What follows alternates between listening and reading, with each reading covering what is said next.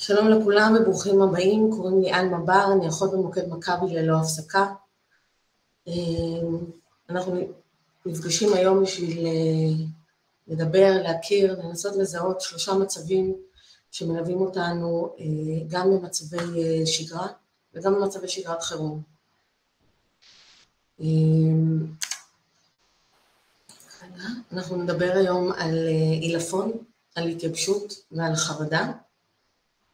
כאשר הוובינר הוא בפורמט כזה שבו אני מדברת ואתם יכולים לכתוב לי, ואחרי אה, כל אה, פרק שכזה אני אכנס למדור השאלות ואני אראה אם היו שאלות באותו נושא ואני אגיב להן. אמ, לפני שאנחנו ניכנס לנושאים עצמם, הסיבה שהם התכנסו יחד אה, היא מכיוון שמה שמאפיין את שלושת מצבי התגובה האלה אה, שהם עוברים על קו הבריאות שבין גוף ונפש. היום אנחנו נתכנס לדבר על נושא הגוף, על חלק של הגוף, ואנחנו נתחיל מלהכיר מעט את מערכת העצבים שלנו. אה, חלק של הגוף שמעניין אותנו מבחינת אה, המצבים האלה של התעלפות, התייבשות וחרדה, הוא בעצם מערכת היחסים, מערכת העצבים האוטונומית. מערכת העצבים האוטונומית היא מערכת עצבים היקפית, כלומר היא בגוף, היא לא בראש, אה, היא לא מודעת והיא לא רצונית, והיא מווסתת את הפעילות של האיברים הפנימיים. המערכת הזאת מתחלקת למעשה לשתי מערכות, אה, למערכת הפרסימפטית, אותה מערכת שפועלת להרגעה של הגוף ולשמירה על הגוף במצבי מנוחה אה, ועל פעילות תקינה של מערכות הגוף השונות. המערכת השנייה היא מערכת הסימפטית, המערכת הזו פועלת בעיקר במצבי מתח, חירום ולחץ. למי שמכיר את המושג fight או flight, אנחנו מדברים בעצם על אותה מערכת שנועדה אה, לנתב בשעת חירום את הדם שלנו אה, לאיברים לא חיוניים אה, ולהזרים אותו אל האיברים החיוניים שיוכלו לעזור לנו להגן על עצמנו. עכשיו כשהכרנו את זה אנחנו יכולים להתחיל ולהתכנס אל הנושאים שלנו. אנחנו נתחיל בהתעלפות. התעלפות, סינקופה, בואו ננסה להבין על מה אנחנו בעצם מדברים. התעלפות היא שם כללי אה, לירידה ברמה, ברמה במצב ההכרה. בן אדם נופל ולא מגיב. התעלפות ככלל יכולה להיגרם מסיבות רבות, מחבלה, אה, התקף אפילפטי, נפילת סוכר, התייבשות ועוד סיבות מגוונות. אחד הגורמים אה, המרכזיים להתעלפות אה, הוא מצב שנקרא סינקופה. אז סינקופה בעצם אה, מאופיין בזה שמדובר בהתעלפות שהיא קצרה.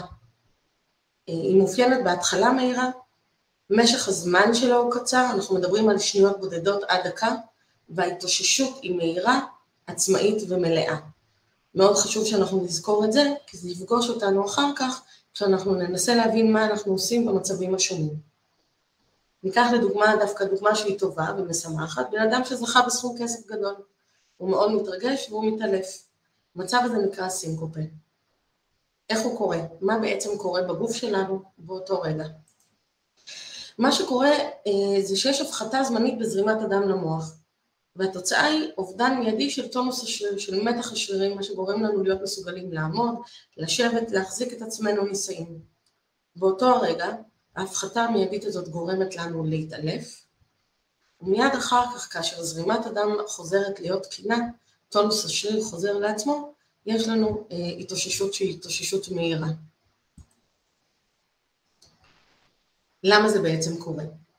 כשאנחנו מדברים על סינקופה אנחנו יכולים בעצם לחלק את זה לארבעה מצבים שיכולים לגרום. שני המצבים הראשונים הם מצבים שהם מצבים שגרתיים, אין בהם למעשה שום סכנה, אבל בואו ננסה להבין איך הם עובדים. הסיבה הראשונה היא התקף אה, שנקרא התקף וזו-וגאלי או רפלקס וזו-וגאלי. אה, העצב, אה, דיברנו קודם על מערכת העצבים, אז אנחנו נחזור לשם, במערכת הגוף שלנו יש עצב ארוך היוצא מהמוח, הוא מגיע עד השרעפת שלנו וקוראים לו העצב הווגלי או עצב הטועה. כאשר מופעל איזשהו רפלקס על העצב הזה, זה יגרום לנו לירידה מהירה בקצב הלב. זה יכול להיגמר, להיגרם מכאב, מבהלה, ממחלת חום חריפה, הכאה או שלשולים שגורמים ללחץ על העצב הווז ובגל, להתרגשות קיצונית ועוד סיבות רבות. בדרך כלל מה שאנחנו נרגיש באותו זמן יהיה חולשה, סחרחורת, אנשים שאומרים אני רואה שחור בעיניים ויש לי בחילה, והם מתעלפים. אנשים שחווים את זה באופן תדיר, ידעו כבר לזהות את הסימנים המקדימים, ובאותו הרגע להתיישב או להישכב ובעצם למנוע את אותו עדלפון ואת אותו, אותו אובדן ההכרה. גם במצב של אובדן הכרה כזה, ברגע שהרפלקס הזה משתחרר אה, ואדם חוזר לזרום בחופשיות, תהיה לנו התאוששות שהיא התאוששות ספונטנית לחלוטין. מצב נוסף שיכול לגרום לזה נקרא orthostatic hypotension.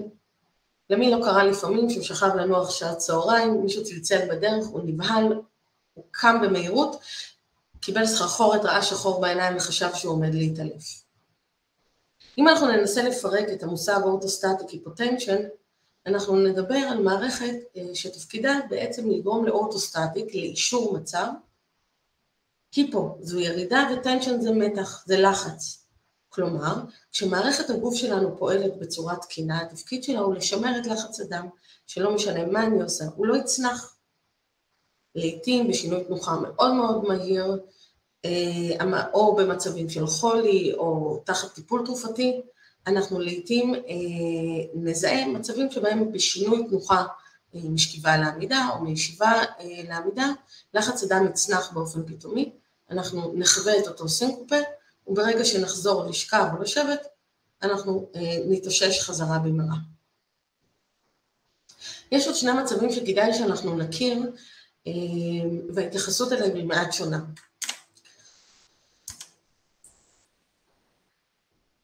במצב של הפרעות קצב לב, אה, שעלולות לגרום לנפילה של לחץ הדם ולאירוע כזה של סינקופה, אה, יכול להיות מצב מסכן חיים. כמו כן, מצב של איזושהי פגיעה במבנה הלב, בין אם זו היצרות של המסתם, לחץ דם ריאתי גבוה, תסחיף, תסחיף ריאתי, כל המצבים האלה עלולים להיות מצבים מסכני חיים. איך אנחנו נדע? אז ככלל, כשיש לנו אירוע קצר, אז אמרנו שיש לו שלושה מרכיבים מרכזיים שהם רמזים מתרימים. הראשון שזה יקרה מאוד מהר, השני אה, שהוא יהיה במשך זמן מאוד מאוד קצר, כלומר כמה שניות עד דקה, ובשלישי תהיה לנו התאוששות מלאה ועצמונית. במצב הזה אנחנו בעצם לא נמצאים במצב שהוא מסוכן.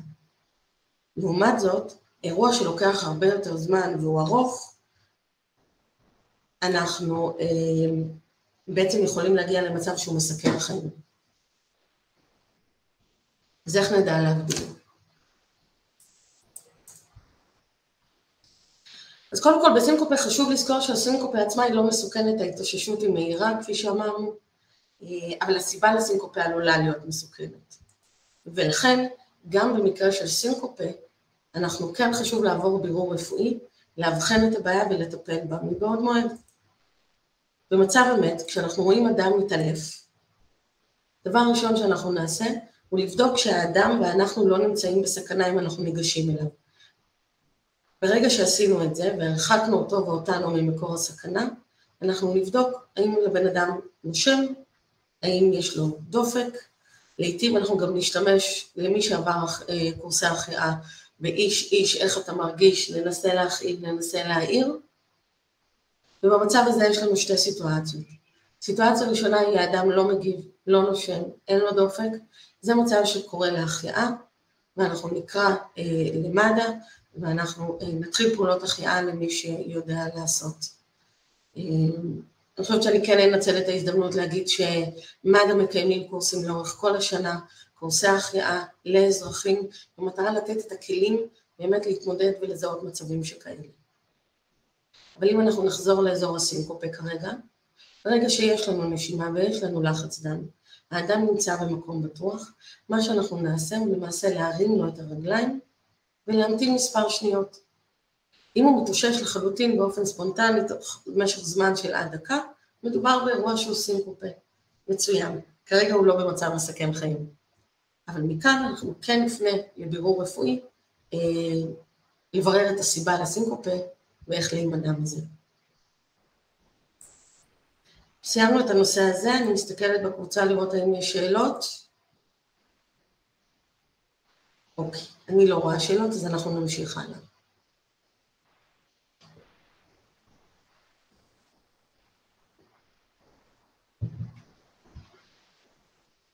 הנושא הבא שלנו הוא התייבשות. וגם בשביל להבין את הנושא של התייבשות, אנחנו ננסה קודם להכיר את המנגנונים שמעורבים בנושא הזה. אז המים הם בעצם, אה, כמו בכדור הארץ, גם בגוף האדם, המים הם מרכיב עיקרי. הם מרכיבים בעצם בין 60 ל-70 אחוז מהגוף שלנו. והם דורשים לנו בעצם לכל תפקוד שהוא.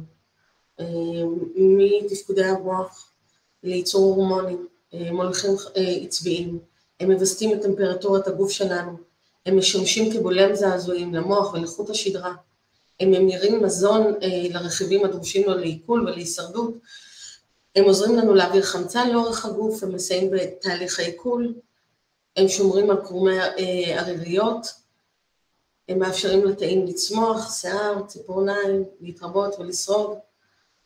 הם שוטפים פסולת מהגוף, בעיקר דרך השתן, אבל הם גם תורמים מאוד לצואה.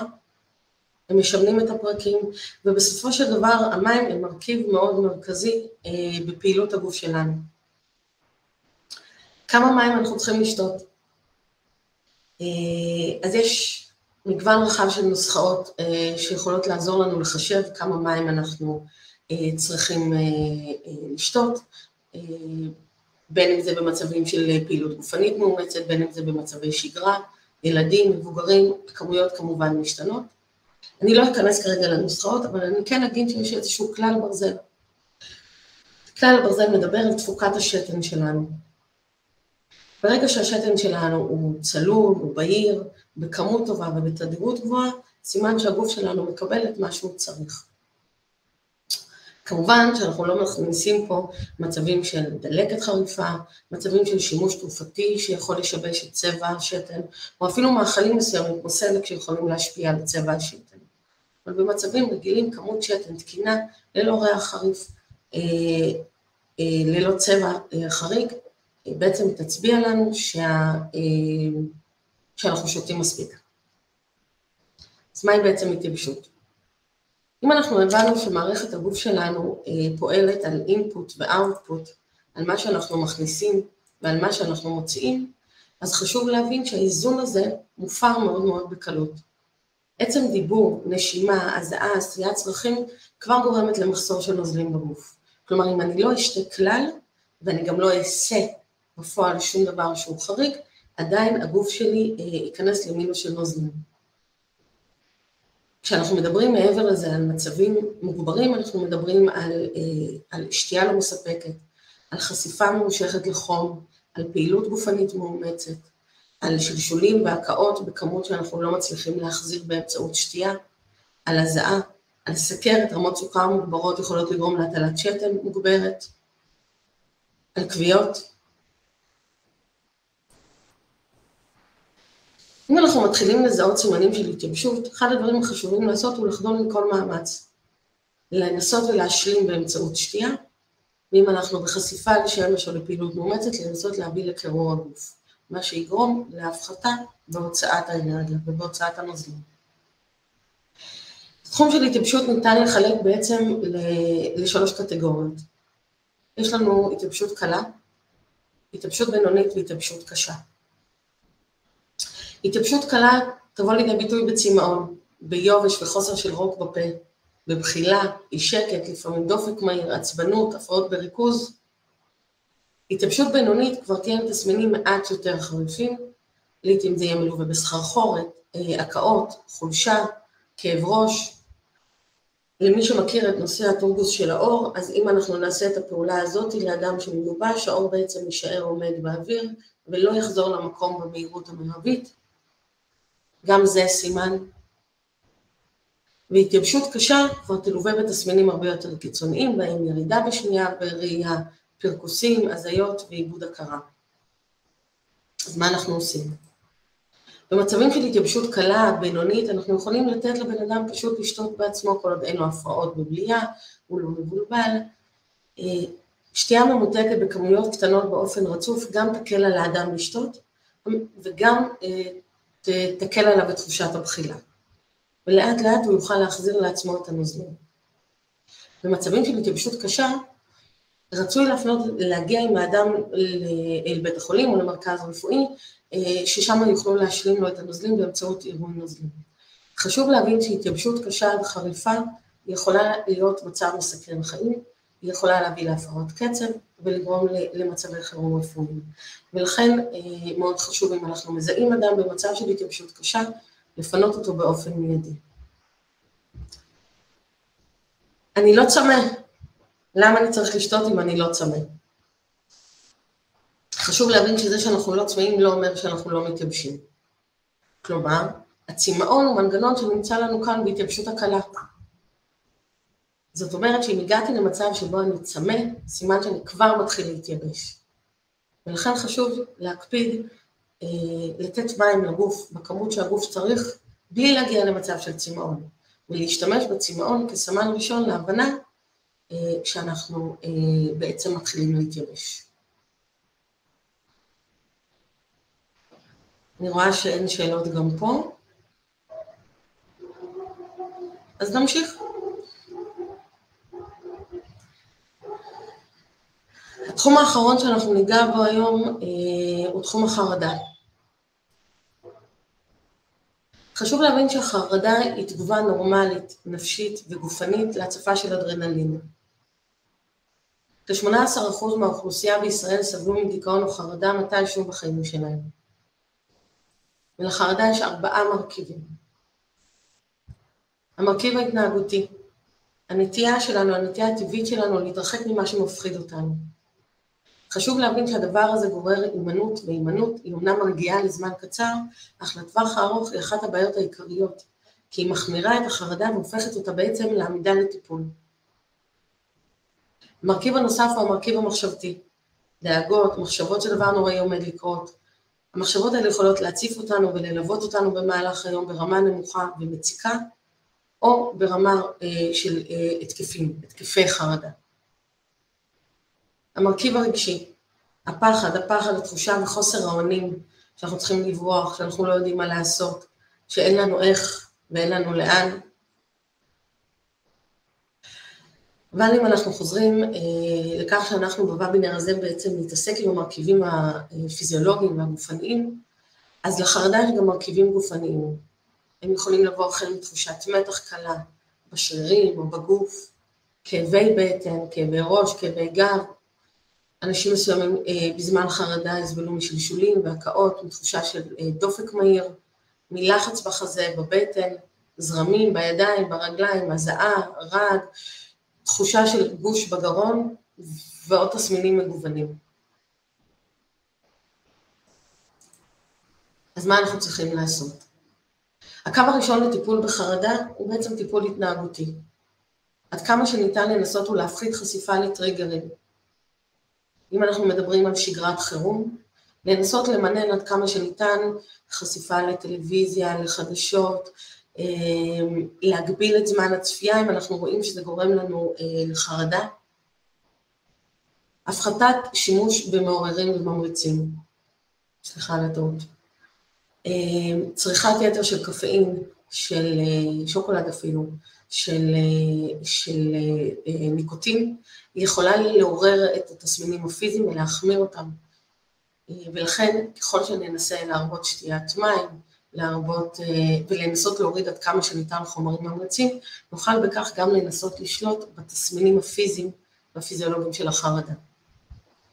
פעילות גופנית לפי הצורך ולפי היכולת, שמירה על סדר יום, תרגילי נשימה. כאשר אנחנו מדברים על פעילות גופנית, שמירה על סדר יום ותרגילי נשימה, אנחנו מדברים בעצם על כך שהחרדה אה, נובעת מחוסר אונים ומחוסר שליטה. והדבר הראשון שאנחנו יכולים לעשות על מנת לנסות להפחית חרדה, הוא לנסות להחזיר לנו את השליטה. ואנחנו נעשה את זה באמצעים מלאכותיים. אנחנו נבנה לנו סדר יום מותאם, אנחנו ננסה לשלב בו פעילות גופנית שגורמת להפרשה של אנדרופינים והורמונים חיוביים, אנחנו נתרגל תרגילי נשימה, אנחנו נעשה בעצם כל מה שאנחנו יכולים כדי להחזיר לעצמנו את השליטה עד כמה שניתן במצב, ולשלוט בחרדה עד כמה שניתן. ברגע שזה לא עוזר, הקו השני לטיפול בחרדה הוא טיפול תרופתי.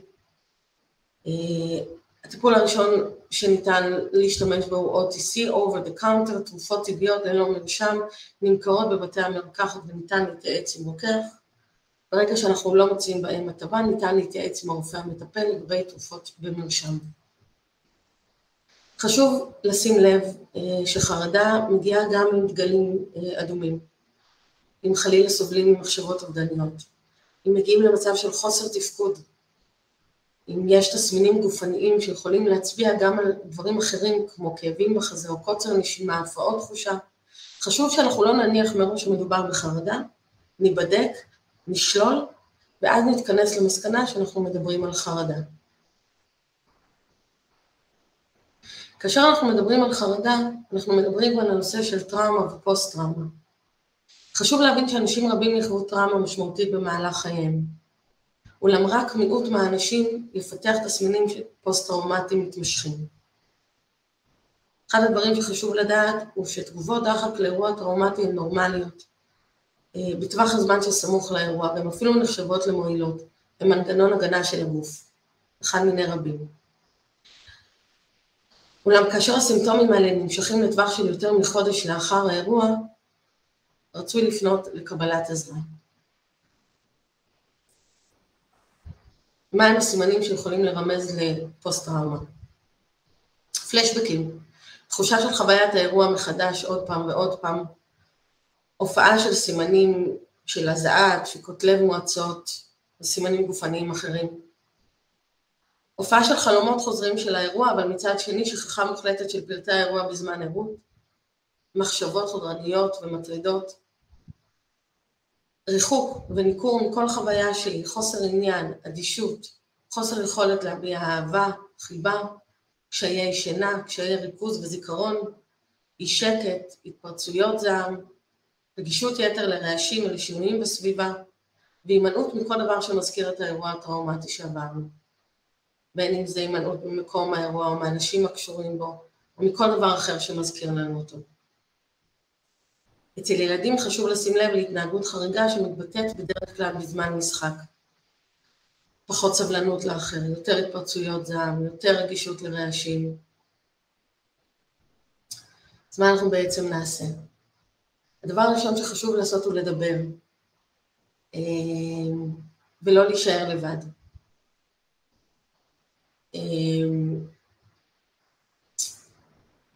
פסיכולוגים, עובדים סוציאליים, רופאי המשפחה, נט"ל, אה, אם אנחנו מדברים סביב האירועים שאנחנו חווים כרגע, אה, ויש גורמים רבים שנמצאים על מנת לסייע, לעזור, לאבחן ולטפל ולהקל עד כמה שניתן. וחשוב להושיט יד וליצור קשר עם הגורמים האלה. או אם אנחנו מזהים סימנים כאלה אצל אדם אחר, לנסות ולהסב את תשומת ליבו ולהציע לו לקבל עזרה. כמובן להישאר פעילים עד כמה שניתן, גם במרחבים אה, כרגע המצומצמים שיש לנו וחוסר יכולת לצאת לטייל לפעמים, אפשר להשמיע מוזיקה, אפשר לרקוד, יש אה, פעילויות רבות אה, דרך ערוצי התקשורת מאימוני אה, פעילות גופנית, מיינדפולנס, פילאטיס, אה, אירובי, אה, ריקודים וכל דבר אחר שיגרום לנו מצד אחד להסיט את תשומת הלב, ומצד שני להיות בפעילות אה, שהיא תורמת בריאות, ולנסות עד כמה שניתן לאכול טוב, לשתות מספיק, להפעיל את הגוף ולדבר.